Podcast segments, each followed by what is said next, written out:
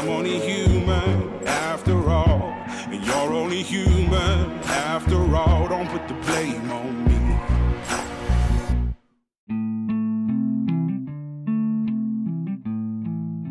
Welcome to Ponder Exchange, a podcast about Christian faith and armed service hosted by me, Brother Logan Isaac.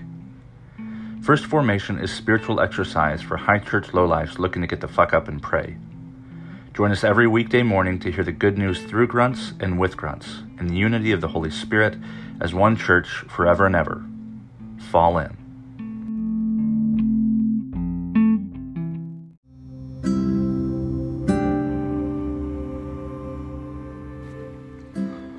Psalm 29 Ascribe to the Lord, O heavenly beings. Ascribe to the Lord glory and strength. Ascribe to the Lord the glory of his name. Worship the Lord in holy splendor. The voice of the Lord is over the waters. The God of glory thunders. The Lord over mighty waters. The voice of the Lord is powerful. The voice of the Lord is full of majesty. The voice of the Lord breaks the cedars. The Lord breaks the cedars of Lebanon. He makes Lebanon skip like a calf, and Sirion like a wild ox. The voice of the Lord flashes forth flames of fire.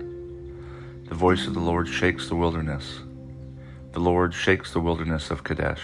The voice of the Lord causes the oaks to whirl and strips the forest bare. And in his temple all say, Glory. The Lord sits enthroned over the flood. The Lord sits enthroned as king forever. May the Lord give strength to his people. May the Lord bless his people with peace. Job chapter 39, 38, verse 39 through chapter 39, verse 12. Can you hunt the prey for the lion or satisfy the appetite of the young lions when they crouch in their dens or lie in wait in their covert? Who provides for the raven its prey when its young ones cry to God and wander about for lack of food? Do you know when the mountain, get, mountain goats give birth? Do you observe the calving of the deer? Can you number the months that, that they fulfill, and do you know the time when they give birth, when they crouch to give birth to their offspring and are delivered of their young? Their young ones become strong. They grow up in the open. They go forth and they do not return to them. Who has let the wild ass go free? Who has loosed the bonds of the swift ass to which I have given the steppe for its home, the salt land for its dwelling place? It scorns the tumult of the city. It does not hear the shouts of the river, of the driver. It ranges the mountains and it, as its pasture, and it searches after every green thing. Is the wild ox willing to serve you? Will you spend the night at your crib? Can you tie it to the furrow with ropes, or will it harrow the valleys after you? Will you depend on it because its strength is great, and will you hand over your labor to it? Do you have faith in it that it will return and bring your grain to your threshing floor? 1 Corinthians chapter 12 verses 1 through 3. Now concerning concerning spiritual gifts, brothers and sisters, I do not want you to be uninformed.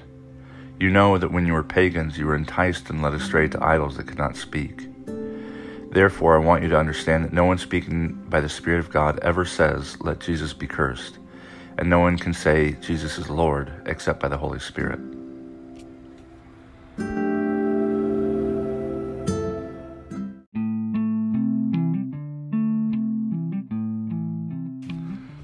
Good morning, and welcome to the second Monday after Pentecost. This is Brother Logan Isaac broadcasting from the Appalachian Abbey in Knoxville, Maryland. This morning's readings come from Psalm 29, and they continue in Job 38 and 39, and finally in uh, with 1 Corinthians 12. Um, and the, the, Job reading has been uh, sequential for several days, and God is, you know, challenging Job. You know, who are you, basically? It's this reminder um, that God not only is in charge, but that Job isn't and his friends aren't. Um, but it's this short passage in Corinthians First Corinthians that caught my eye It was because of studying that I've been doing for my next book project.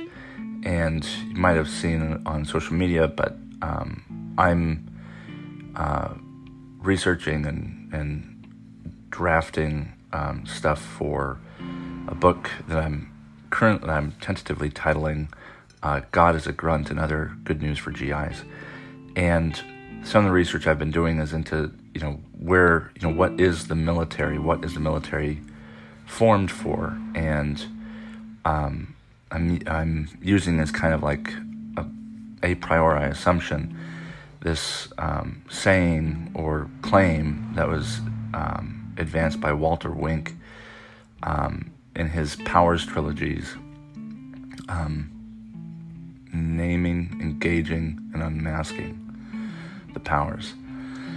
Um, in it, one of his kind of his own a priori assumption is that um, the powers, and that is the institutions and organizations, the characters, the character that they kind of make up, is something like an angel or principality or power, like described in Revelation.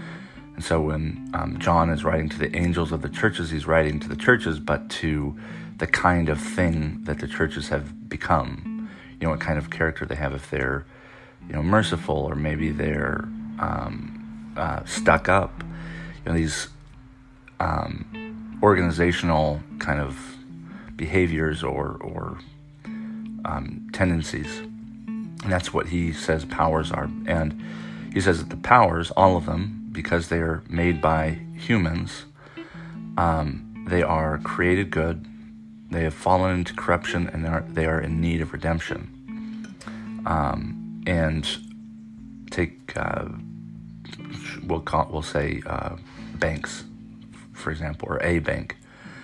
Um, it, it, you know, they're created good. They hold money for us and they allow us to loan money, for example, but it's become corrupt. Uh, it's led by greedy individuals and capitalism and you know, dog eat dog kind of stuff. And it's, of course, in need of redemption. Well, I take this tack with the military. The military was created good. It's in it's fallen into corruption and it's in need of redemption.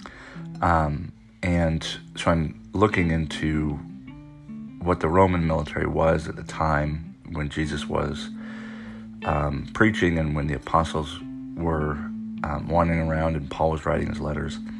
And one thing that uh, has come up is this word pagan, pagani in, in Latin.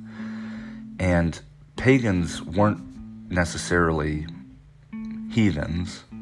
It's not that there was a group that did a certain kind of that uh, who worshipped in a certain way or refused to worship in a certain way.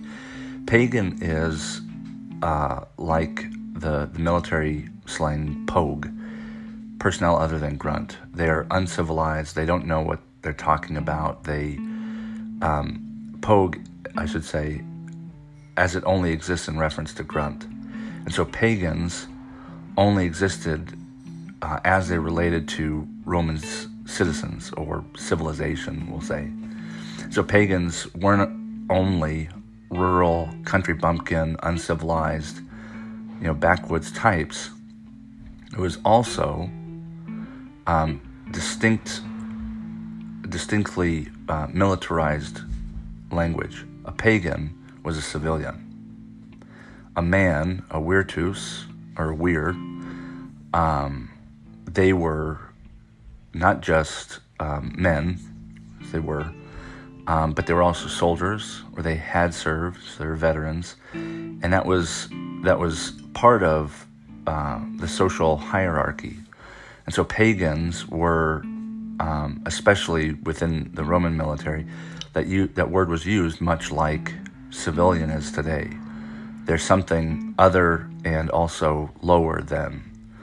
Um, and the the significance of that, um, is talking about when you when you were pagans, when you were uncivilized, and the church, just like any human institution has for for a long time, if not forever, always created these social hierarchies to you know, identify, um, uh, you know, the good things and the bad things that it wants to promote.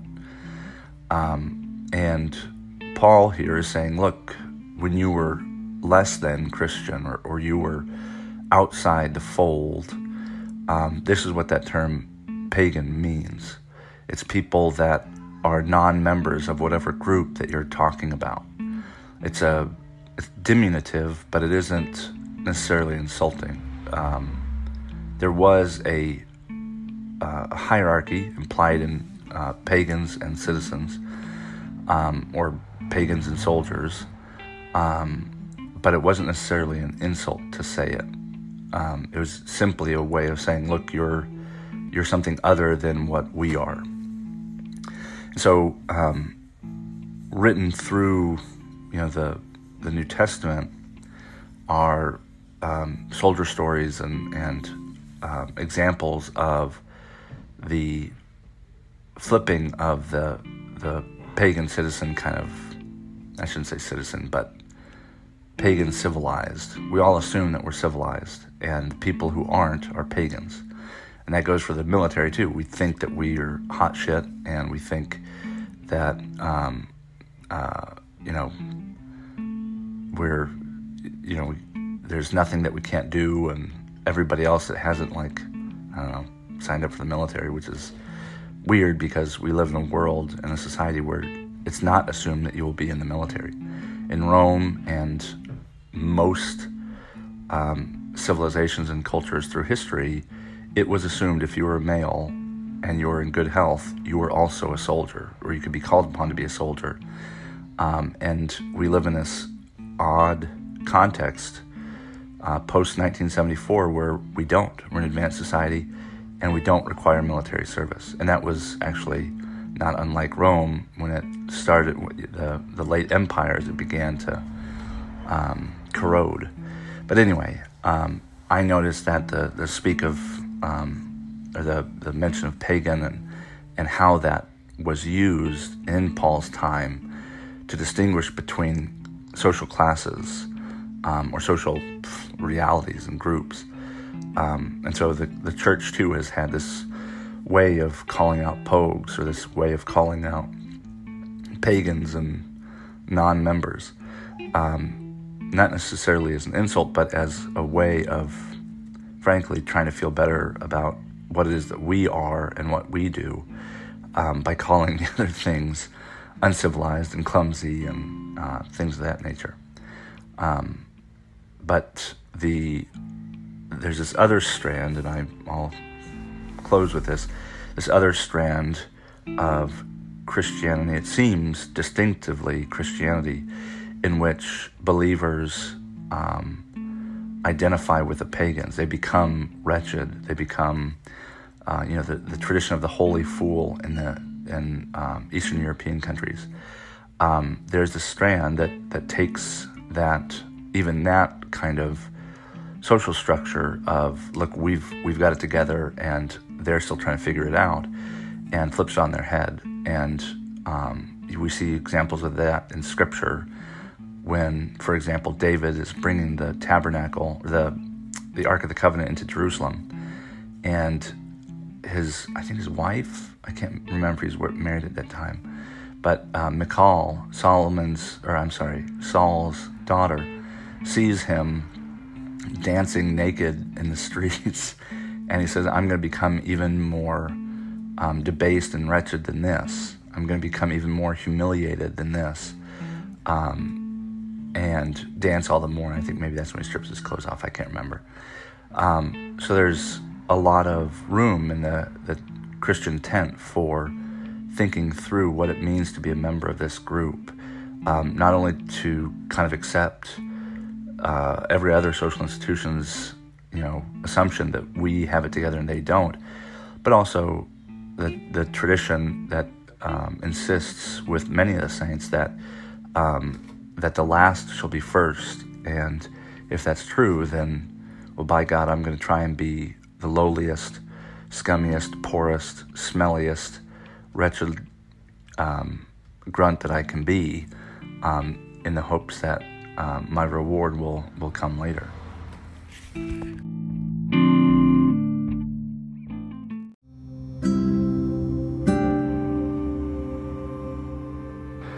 A prayer for the mission of the Church from the Book of Common Prayer.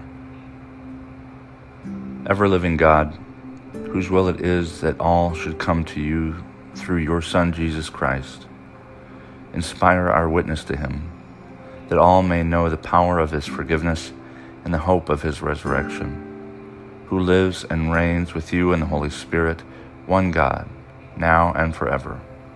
Amen.